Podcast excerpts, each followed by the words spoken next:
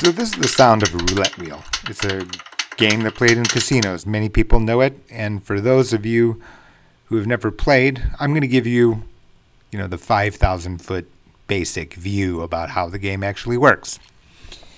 So in the United States, generally speaking, there are 38 slots. They're numbered 1 through 36. There's a single zero and there's a double zero, so a total of 38 slots.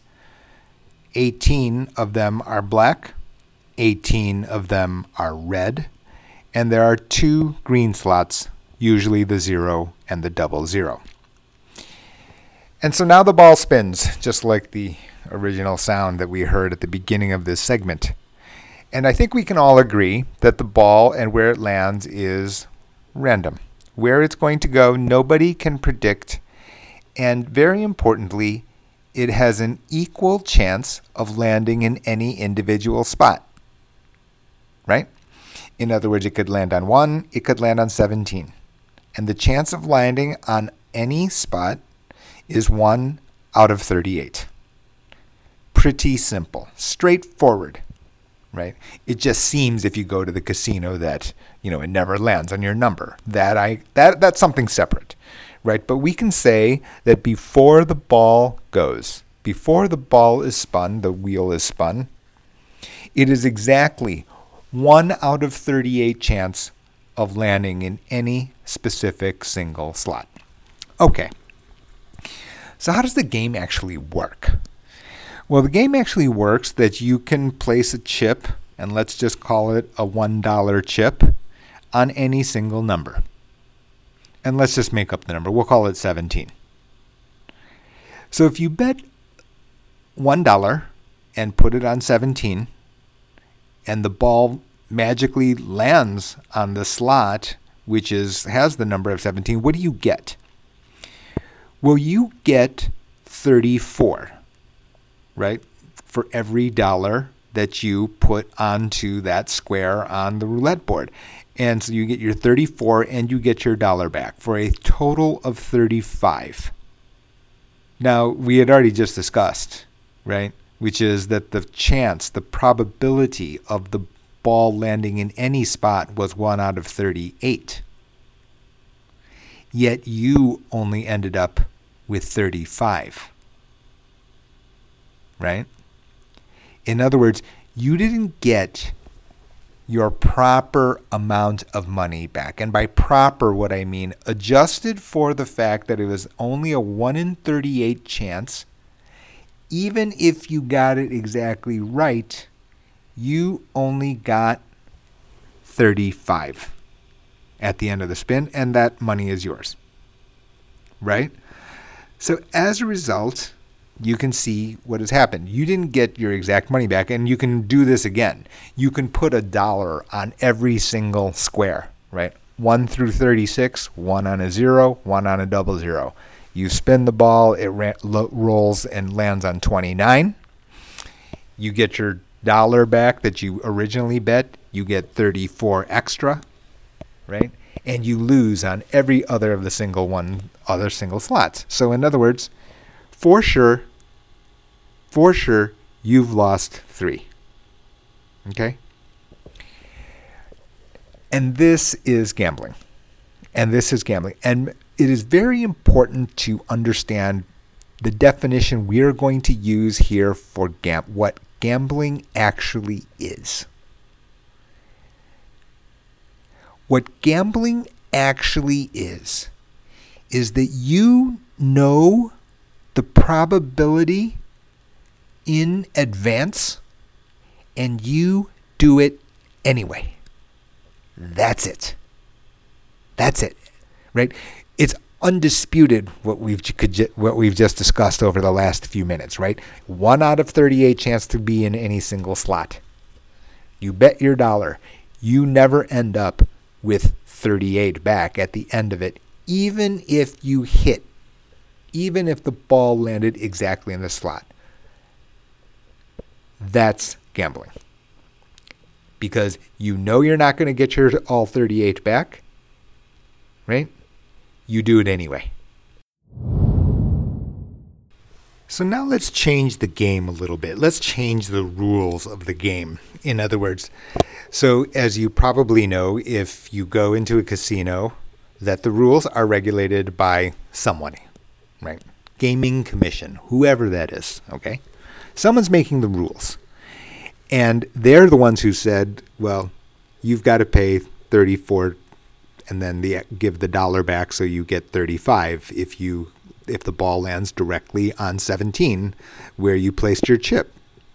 Let's say, however, now that the regular set, regulator says, okay, if the person puts a chip on 17 and the ball lands on 17, or whatever the designated slot is, that the casino has to give you 42 and then your dollar back.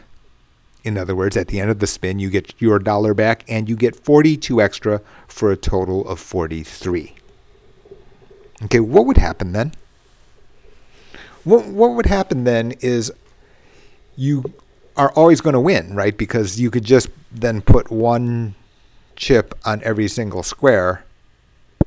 You get your 43 back, you lose 37 right? Because you've lost on the, all the other squares where it did not hit, right? So you get your 43, you lost 37, you are guaranteed to win six. So what would you do? You well, you would bet the maximum, right? I mean, whatever the maximum is. You didn't have enough money in your pocket. What do you do? You call up all your friends. Tell them, send me some money. Venmo me some money, whatever it would be, right? You max out your credit card and get a cash advance. You drive to the bank and see if you get an Insta loan, if that even exists, whatever it is, right? Because you're for sure going to win six, for sure. What actually would happen if that were the case? Let me tell you what would happen. The casino would close the game. Why? because the casino understands that there's a 1 out of 38 chance, right? And we just happen to call it a casino. I mean, you could call it any party, right? In other words, that the probability was exactly 1 out of 38. That is undisputed. And if the rules of the game is that the loser had to pay out 43, the person running the game just simply says, We're closed. This is an, a sure loss for us. Forget it. Also, quite obvious.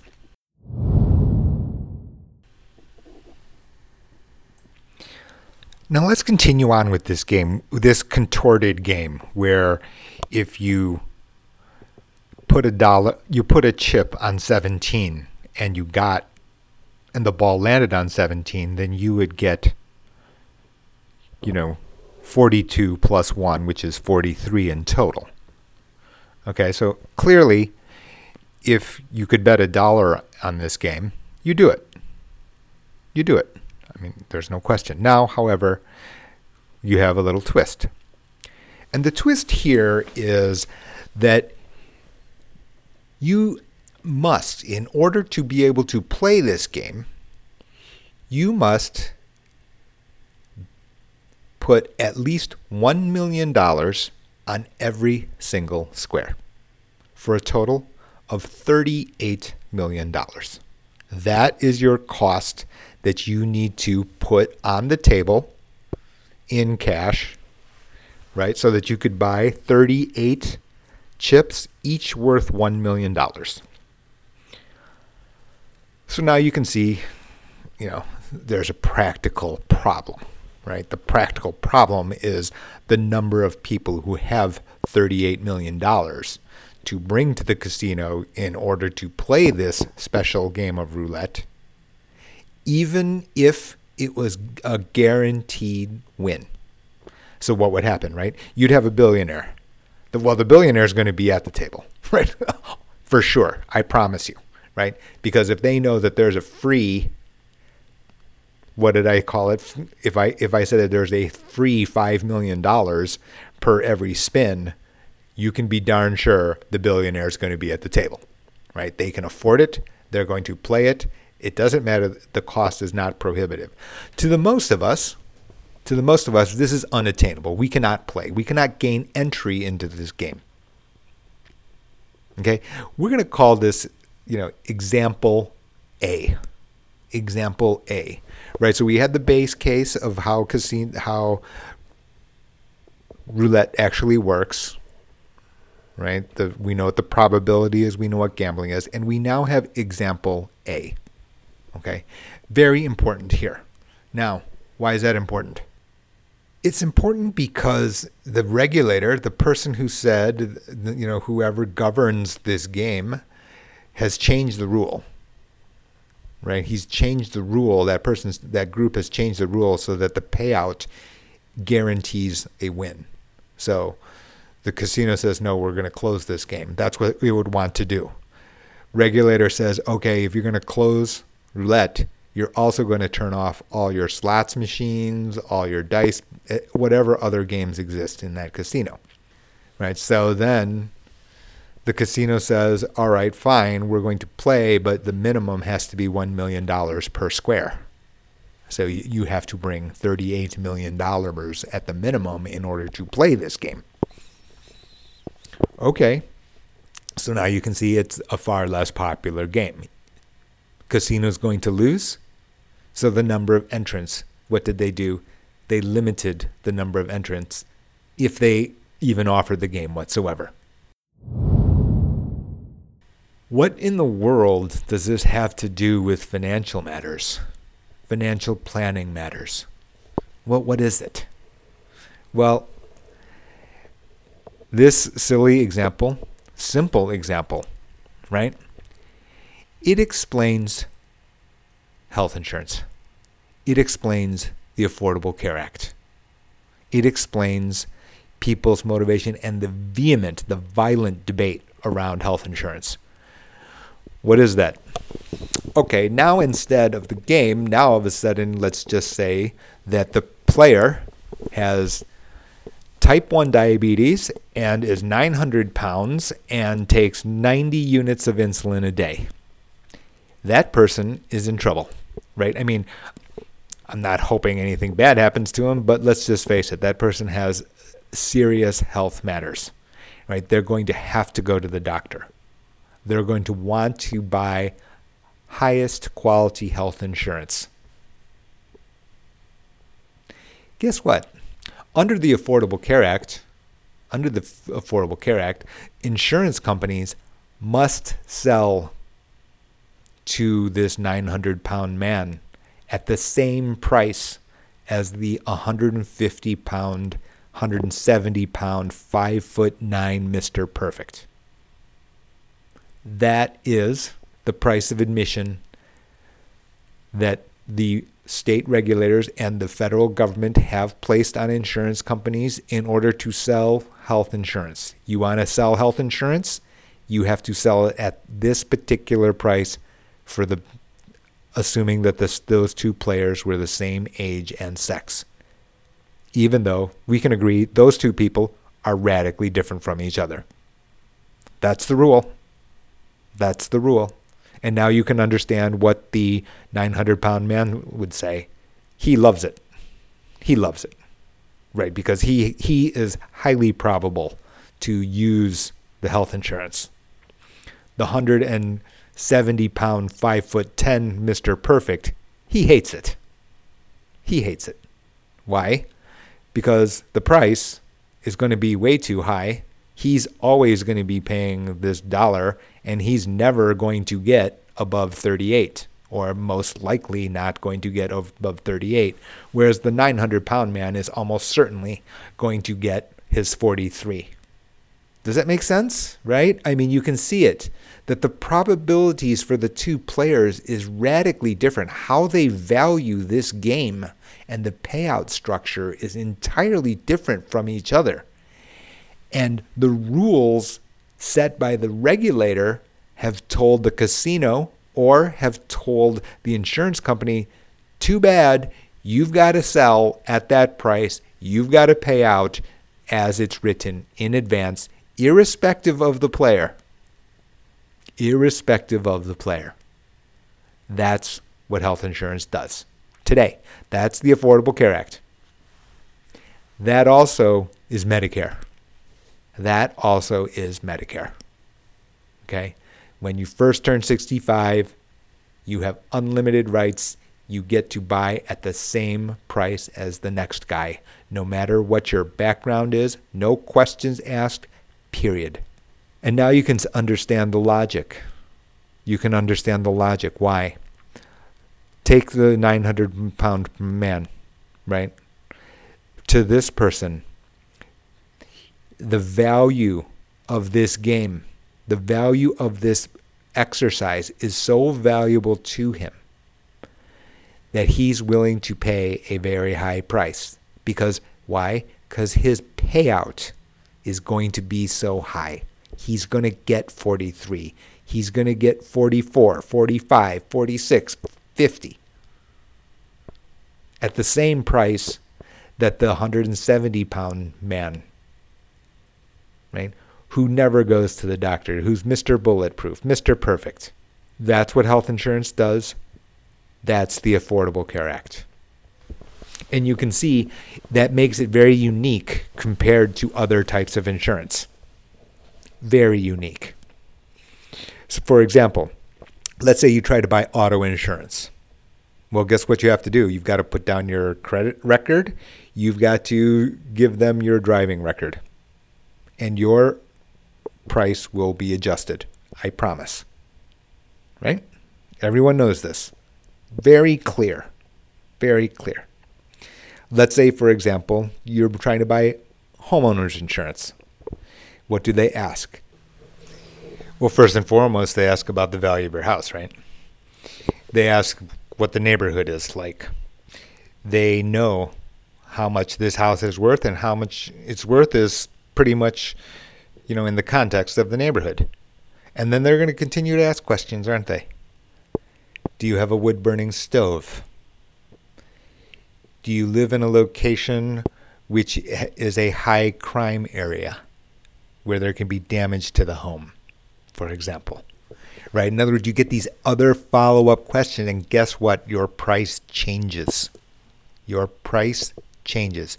You don't get to stand up to the roulette wheel and put a single chip at the same price if you're 900 pounds as you were able to as the 170 pound person. That doesn't exist in homeowners insurance. That doesn't exist in auto insurance. So it's fundamentally different. Right? So what ends up happening, and you can see it right away, right away, everyone knows about homeowners insurance and auto insurance, that this is the way that it works. Renter's insurance. They ask you how much stuff do you have? How valuable is it? Your price changes. Right? The payout's different. So the price changes. Of course it does. You know what people do? You know what everyday people do? They lump these types of insurances together as if they are the same thing. They're not the same thing.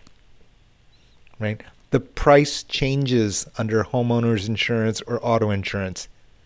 The price is uniform for the 170 pound man versus the 900 pound man. That's a huge difference. The payout's different. The probability of payout is different. But the price stayed the same under health insurance. The price varies for homeowners insurance, auto insurance, life insurance. Absolutely changes, right? Life insurance company doesn't sell to the 900 pound man. Not usually. If you have to buy a $100,000 policy, can't usually get it. Okay. So, in addition to that, what else?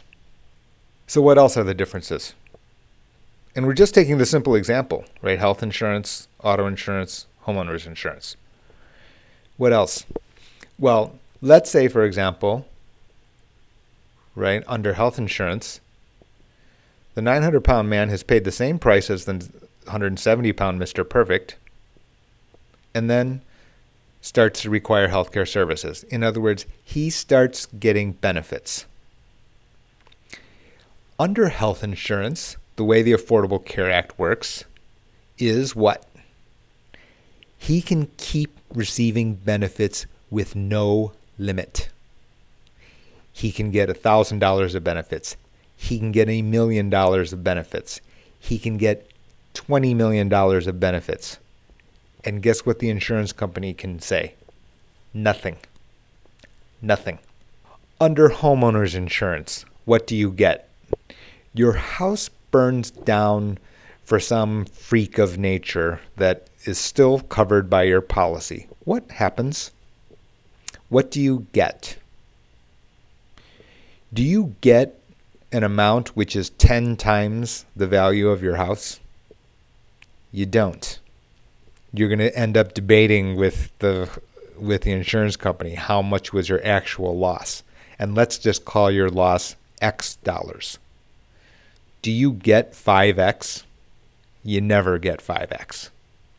You have a limit. There's a limit, and it's on the value of the stuff you have lost. Under health insurance, what's your payout? Your payout has unlimited upside in terms of the benef- value of the benefits you can receive. You can see how radically different it is.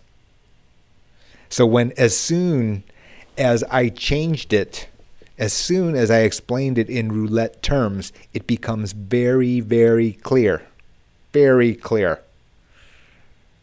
Right? In other words, it costs a it costs this chip. And the chip the price of the chip was the same between the two players, irrespective of 170 pounds or 900 pounds, same age, male. Versus risky driver and safe driver versus house with a wood burning stove and a house without a wood burning stove. The prices are different and the payout structure is different.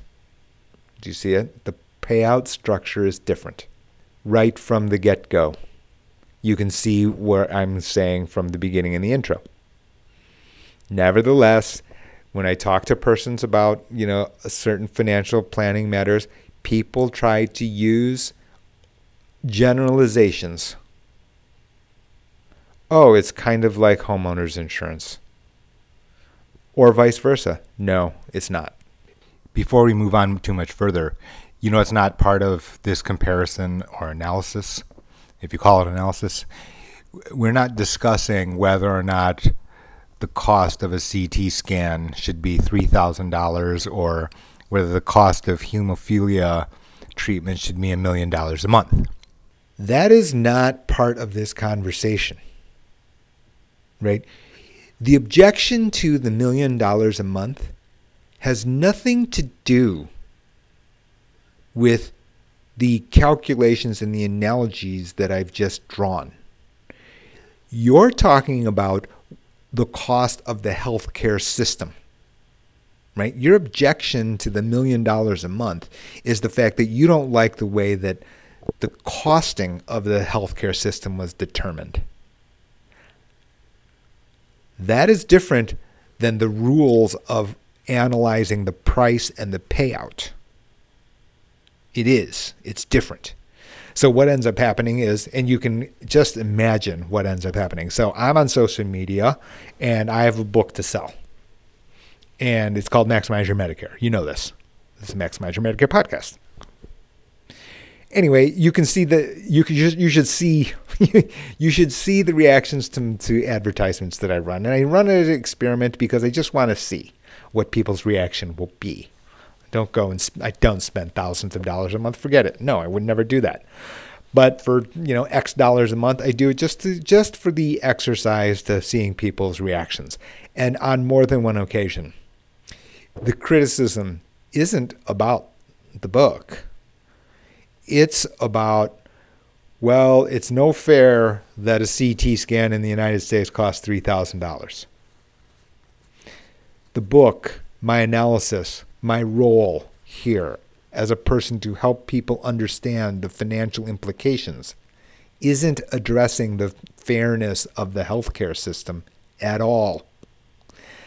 Therefore, the criticisms that you have that I heard on my, you know, website or whatever it would be, Facebook advertisement, that person is arguing about a separate topic. I'm trying to address the way that you understand financial ramifications given the system we have. That is entirely different. If you want to solve if you want to solve the fact that the CT scan shouldn't cost $3,000, that is an entirely different debate. You're talking about healthcare policy. You're talking about the hospital system. You're talking about the cost to be, become medical doctor. You're talking about the cost of the technology of the CT machine. It's got nothing to do with the rules of roulette, the cost of the chips, and the payouts you get if your number happens to arrive. So let's move on to a slightly different example, but the same roulette table. Okay, so we'll call this one example B. Under this situation, you still have the same two players two men, same age. Mr. Bulletproof, Mr. 900 pound. Okay?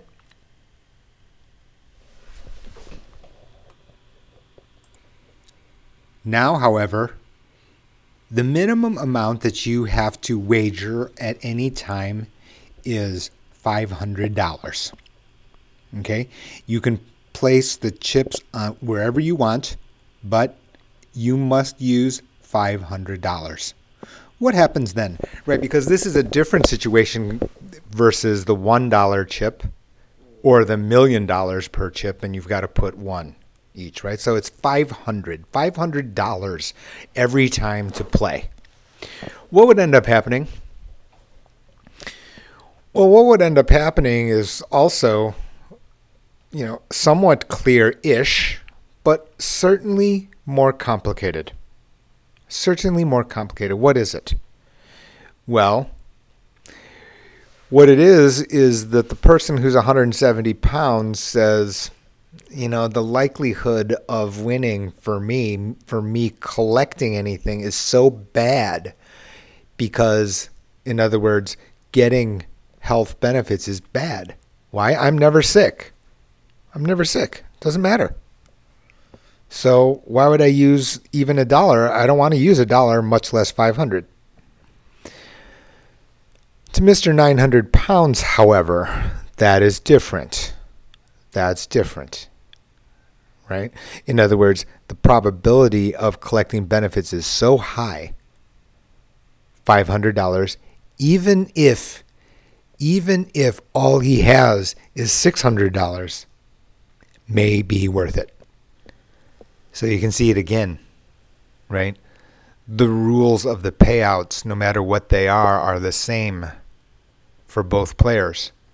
Nevertheless, the two players because of their individual situation, value the $500 differently. Right? One because he's Mr. Bulletproof, the other one is 900 pounds with, you know, 60 units of insulin a day. They are going to value the probability of payout far differently from one another.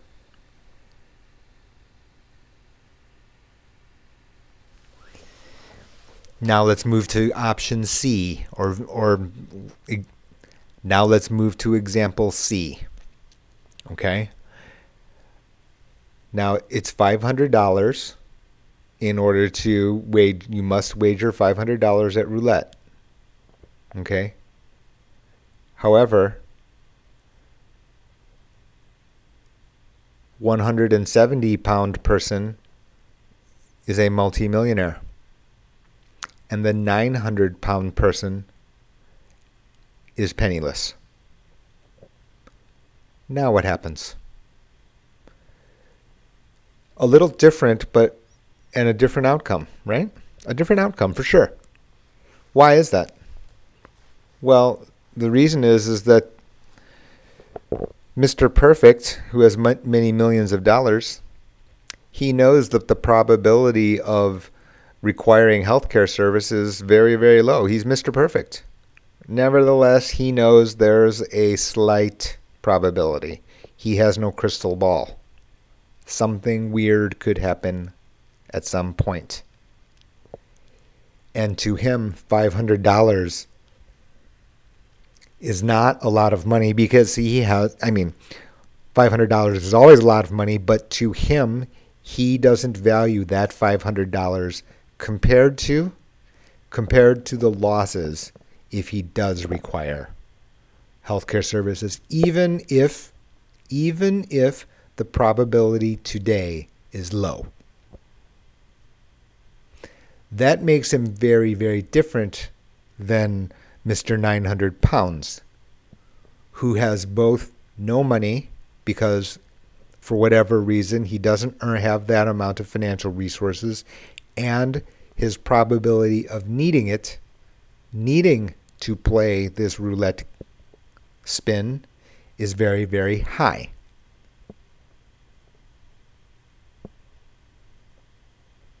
In a nutshell, then, you can see what actually I do. These, exa- these simple examples, A, B, C, they, they, they actually can be drawn to exactly what I do in every financial topic.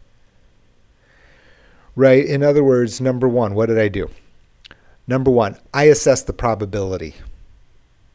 I assess the probability without discrimination or distraction. Right? There are 38 slots. It's perfectly random, was the first base case. Right? I assessed what the payout is compared to the probability. That was my base case. And then what did I do? I adjusted the base case. To what?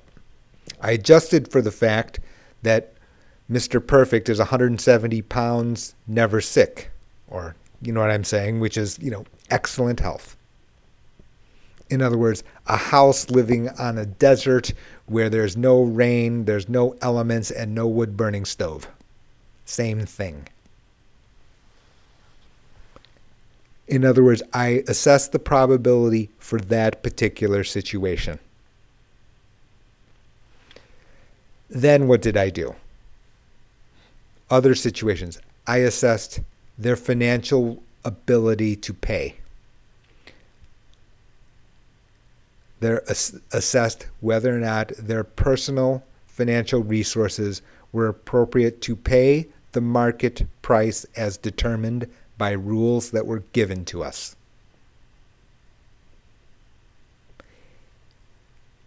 And literally, that's it. It doesn't matter what financial situation you're talking about. It could be life insurance. It could be annuity.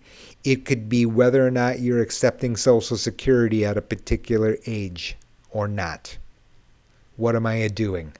I'm first thinking about the base case and then adjusting for your individual situation. What am I not assessing here? Did you hear me ask you what your political affiliation is? Did you hear me ask you what your theological positions are? Did I accuse you of being a baby killer? Did I accuse you of being a socialist? Nope. it wasn't clear to you, the answer was no. Right? In other words, those variables and those situations, scenarios, examples are done without discrimination of any sort. And now you can understand how stunned I am when I try to discuss financial matters with people. They don't understand the base case about how the payout works. They don't understand how their particular situation can alter their value to playing roulette. Okay? To playing roulette. And then Since and then when they object because they don't understand what I'm the lot most people understand, right? But rather than taking the time to actually understand those steps, what did they do? They heard it from their friend, some other objection about a politician, an insurance company, whether or not a CT scan should cost $3,000. All not necessarily having to do anything with the steps that we've taken on this podcast so far. Has nothing to do with it. Nevertheless, that's the objection that comes up.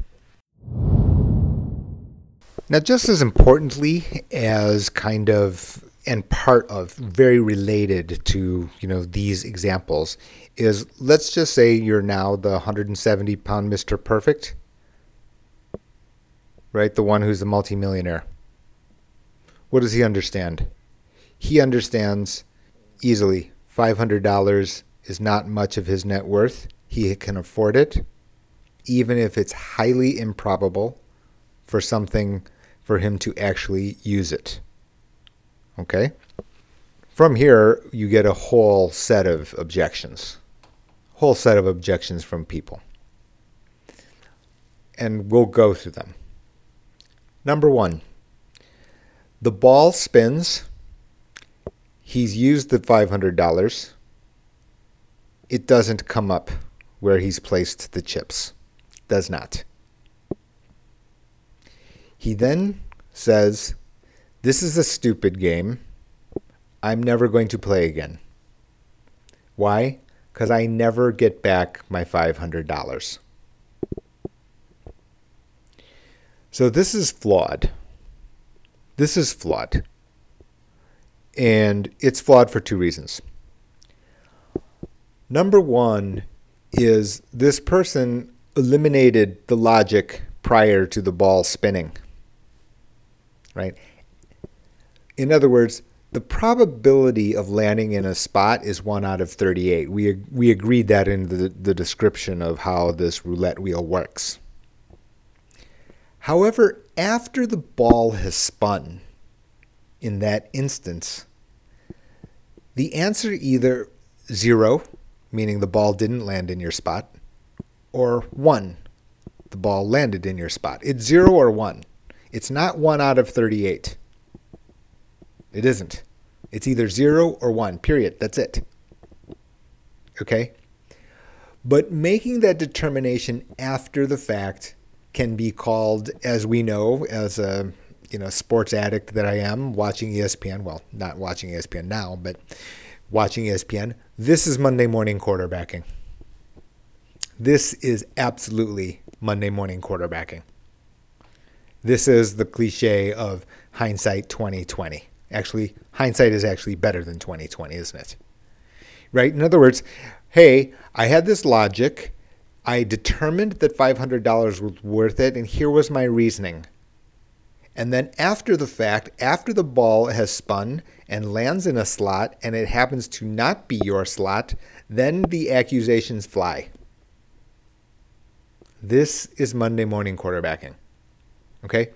And as a result, they don't the second mistake being made is I'm not going to play on the second spin because of the result of the first spin. Doesn't work that way. Okay? And I'll change the topic here. This is an analogy I love to use, one of my favorite analogies, is this is very similar to forecasting a hurricane right? In other words, the hurricane is forecasted to hit Miami Beach. The hurricane very rarely directly hits Miami Beach, doesn't it? It may go to the south, to the Keys. It may go to the north, to Fort Lauderdale. The number of times that it hits directly at Miami Beach is not hardly any right? In other words, and you can see this when you see hurricane, we're coming up to hurricane season, right? We'll, what will we see? We will see cones of probability, ranges of where it could be. We will not see with certainty that it hits exactly the spot it was projected to land. And to show you just how similar these topics are and how you know appropriate this, this analogy is, what happens after a weather forecast is made? People take cover and then it passes. Ooh, the weatherman, he's never right. Is that not the case? Right. In other words, human nature can't resist the Monday morning quarterbacking exercise and says, you know, you went through all the trouble and you know, weatherman's never right. It's kind of like an economist. And just as importantly, the next hurricane system approaches. Okay?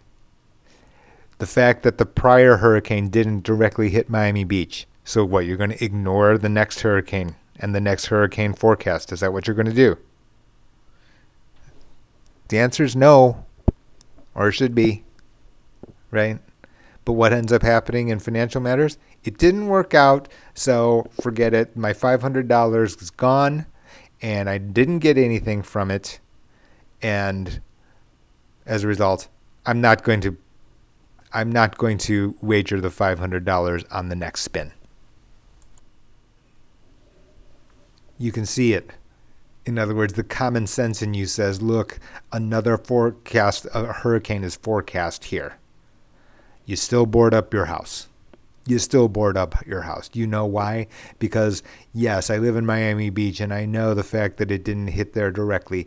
A forecast, the next forecast is to hit Miami Beach again it didn't hit last time, well, you know better. You still have to board up your house because it could hit this time.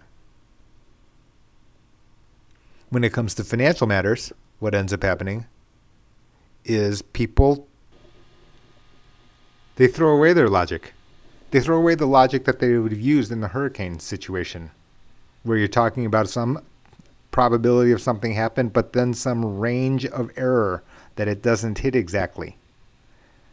And instead, what kind of things do I hear? I hear, well, I didn't get anything from my $500. Okay? You don't hear, well, I didn't get anything out of the money that I used to buy the wood to board up my house. You see what I'm saying? In other words, you still have what? You've got something with a probability in advance you know what the cost to try to protect yourself or to do something with. You use money to protect yourself in the instance that it does or does not occur. Yet in the hurricane situation, we go, okay, well, a new hurricane's coming here, so we're going to have to do it again. You have no choice. People do it. Right? And then on the other hand, on in financial matters, they use a different set of logic. Exactly what I said at the beginning of this podcast. So the reality is, I go on and on, right? I mean, literally, the number of examples that I could give Eh, on variations on this similar type of exercise, this spin of the roulette wheel, you know, before and after, the price, the payout, and then who the different buyers would be. This similar exercise, I could create basically an uncountable number of different situations. Right? That that is the case. Every person is slightly different. Every buyer is not as discreet, as not as far away as 170 pound Mr. Perfect versus Mr. 900 pound. Right? They're not that. There's all sorts of shades of gray in between those two, you know, participants. I think we can agree. Nevertheless, as I just said, right, the analysis, the way that we go through this process the way that we examine the exercise of the ball spinning on this wheel where we don't know where it's going to land. Where we don't know where it's going to land is quite similar no matter what no matter what the underlying situation is meaning that meaning that we need to know what the base case is we need to know it well first we absolutely need to know it well, and then we need to make adjustments. So rather than telling you about Medicare, Medicare Advantage, Medigap, auto insurance, uninsured motorists rider, um, you know, elimination period, maximum benefit amount, guaranteed lifetime income rider, all of this jargon. I've just r- rattled off 10 different terms deductible, uh, co payment, co insurance, annual out of pocket maximum. The list goes on and on. Okay, and the reason I give you that list is I now tell you what I actually I'm doing here, right? So you can see what I'm do in guiding the two participants at the roulette table, the roulette wheel, how to analyze it for themselves. How, in other words, how does it affect that person? Without discrimination towards political party, etc., etc., color of skin, you know, theological belief. Bluntly put, Humana doesn't have a place in its application to check off whether or not you're a Democrat or Republican. They don't. I checked. Right?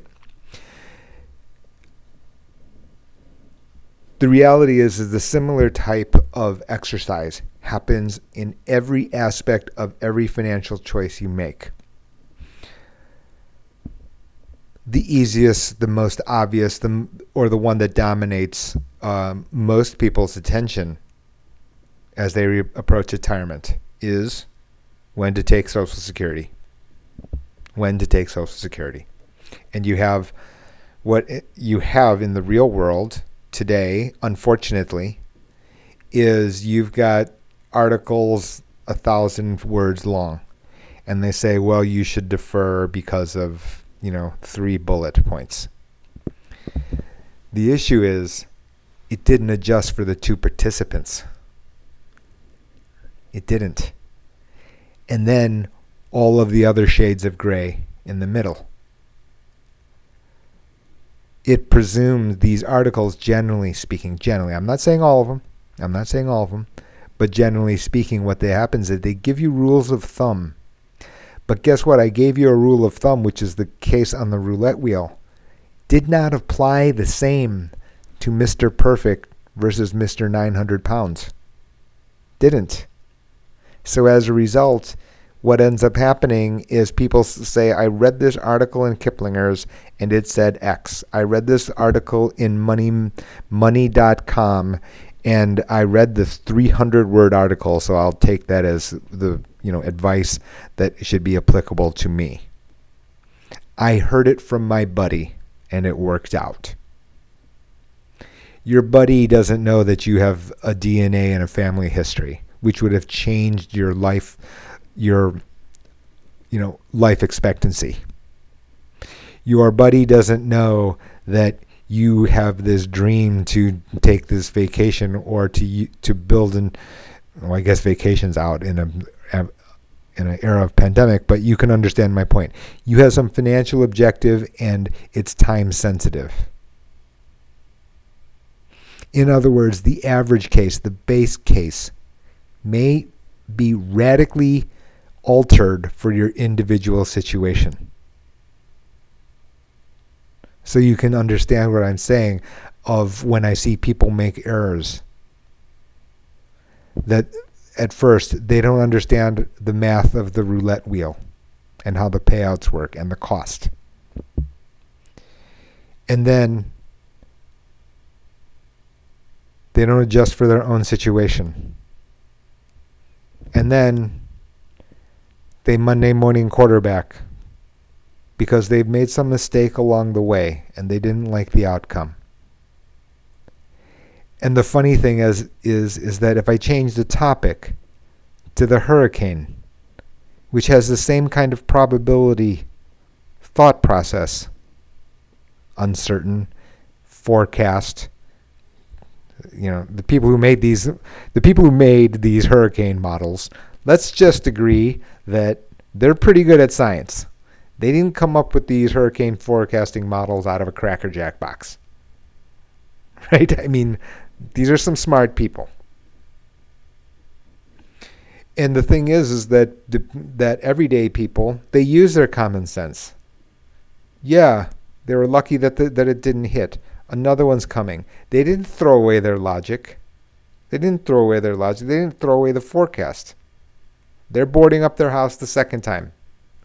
By far the majority. Let's not talk about the weird people who make the, you know, Instagram or TikTok, you know, videos saying we survived, you know, this bogus forecast. No, I'm not talking about that person. I'm talking about the rational person, rational actor, in their own self best interest.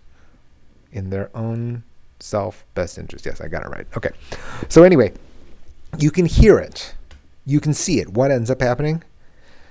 The number of errors, the different types of errors that I see every day, all the time on financial matters along this path too many to count. Too many to count. And guess what? It doesn't matter if you have a PhD. It doesn't matter if you've never graduated high school. You can you can't actually you can't actually predict who's going to choose. I can't predict necessarily who's going to act wrongly. And this is why for you know subscribers to the Maximizing Your Medicare newsletter, I you know with admiration refer to someone called Farmer Fred. Farmer Fred does not have a PhD, did not have a PhD. He has passed away, but Farmer Fred did not. But when we dis- when we discussed Medicare, he knew clearly what I was saying. He understood there was a cost to the chip. He understood what he was doing it for. He understood what the payout would be if a certain situation occurred. We didn't talk politics. We didn't talk, you know, the fact that they got tons of advertisements and flyers in the mail. We kept our eye on the exercise without being distracted. Farmer Fred decided conclusively for he and his wife, his household. He knew its function. He didn't try to introduce other extenuating circumstances, other thing, other impertinent facts or opinions. He kept his eye on the function of what we was trying to be accomplished at that roulette table and decided what was best for him. I bring up the example because ultimately, as a financial planner, what I'm doing is then a combination a combination because it's not only one exercise. It's not only one exercise of Social Security. It's not only one exercise of do I need life insurance. It's not only one exercise is is dental insurance worth it? Should I have short-term liability? Do I need an annuity? Does my portfolio, you know, fit my circumstance? Right? All of those are individual individual exercises and they have individual different jargon, terminology, crossfire, criticisms. So let me be your guide here on the and you know we're running out of time and I don't want to talk for 2 hours and you certainly don't want to listen for 2 hours. So number 1, just like Farmer Fred, follow the cash flow. Follow the cash flow. Right? Just like the roulette table. We knew how much the chip was. We knew what we would get back if something happened. The fact of the matter is, is that what is difficult about financial topics is you've got all of this this jargon, crazy jargon, crazy, right? Guaranteed lifetime benefit, uh, you know, participation rate cap on annuities, for example. Deferred income annuity, single premium immediate annuity, long term care, universal life insurance with long, it, it goes on and on and on and on, right? My advice to persons when we're analyzing these choices is you're looking for a defined function, and then you are clearly identifying the cash flow. Period. All of that language is there to change the pattern of the cash flow. It's my job to explain this to you. It's your job to keep your eye, your focus on following the cash flow, that it fits what you are trying to accomplish. Now you can understand, I'm going to be biased here, right? Is, is that some persons have the ability to analyze that by yourself at home. It's not the majority. I'll just put it as kindly as I can. Right? You can be expert at Phoenician, but we're maybe talking Mandarin. Right? It's my job to translate the Mandarin into a language you can understand, and that language should be follow the cash flow.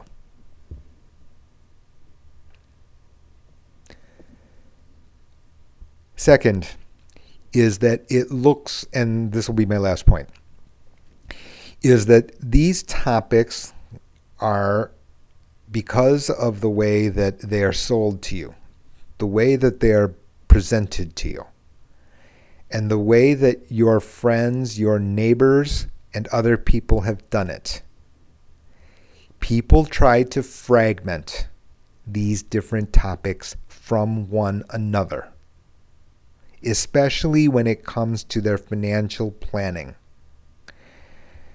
So let's just take a look at some of these topics. What are they?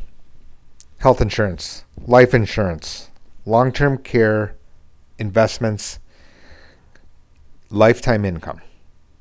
Okay, let's just broadly call it those topics. And there are all sorts of variations, but okay. what ends up happening here is people try to segment them as, and fragment them into different areas of and as if they're separate topics. That defeats the purpose. That is limited. And the reason is the following is that financial problems don't occur when one thing goes wrong because I can fix one thing. Financial problems occur when multiple things go wrong at the same time. Murphy's Law. When it rains, it pours. Right? Your simple example portfolio down, and then you need to go to a nursing home. Right? And then, and only, only so what ends up happening is people try to think of the two as separate. That's natural. I can understand that. Why? The stockbroker knows nothing about long term care. They don't understand what elimination period is. They don't understand that long term care insurance needs to have, you know, medical underwriting. And they're just doing their thing.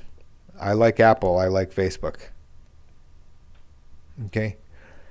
But the reality is, my job is dealing with the entire household pie, the entire pie. And what are the payouts under different circumstances? The most harmful I just mentioned to you portfolio down, and then you have this big cost that you did not plan for. This is your overall household pie is what you're trying to protect, maximize.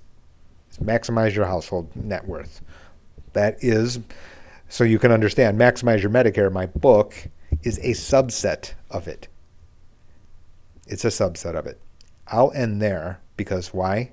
Because Medicare is the singular spot where the payouts are the best and the prices are the lowest. Full stop available to you no matter what your net worth is. You can send me questions. JAE at maximizeyourmedicare.com. You can also send it to my financial planning website, J A E at GH2 Benefits, B E N E F I T S dot com. Either one of those will work. The reality is, is today's podcast is the most important podcast that I can name because it actually links together every other podcast that I've spoken about. Every. All the nuances of Medicare are really to do what? Preserve the payout. To identify what the cash flow looks like, to identify the payout when you stand at the roulette wheel. I'm Jay. Please subscribe to the podcast. Apple Podcast, Spotify, Stitcher. Pretty much anywhere you can get podcasts, you can subscribe to the Maximize Your Medicare podcast. It's actually much more than Medicare. Please give it a five star review, allows other people to discover Maximize Your Medicare. I'm Jay. Speak to you the next time.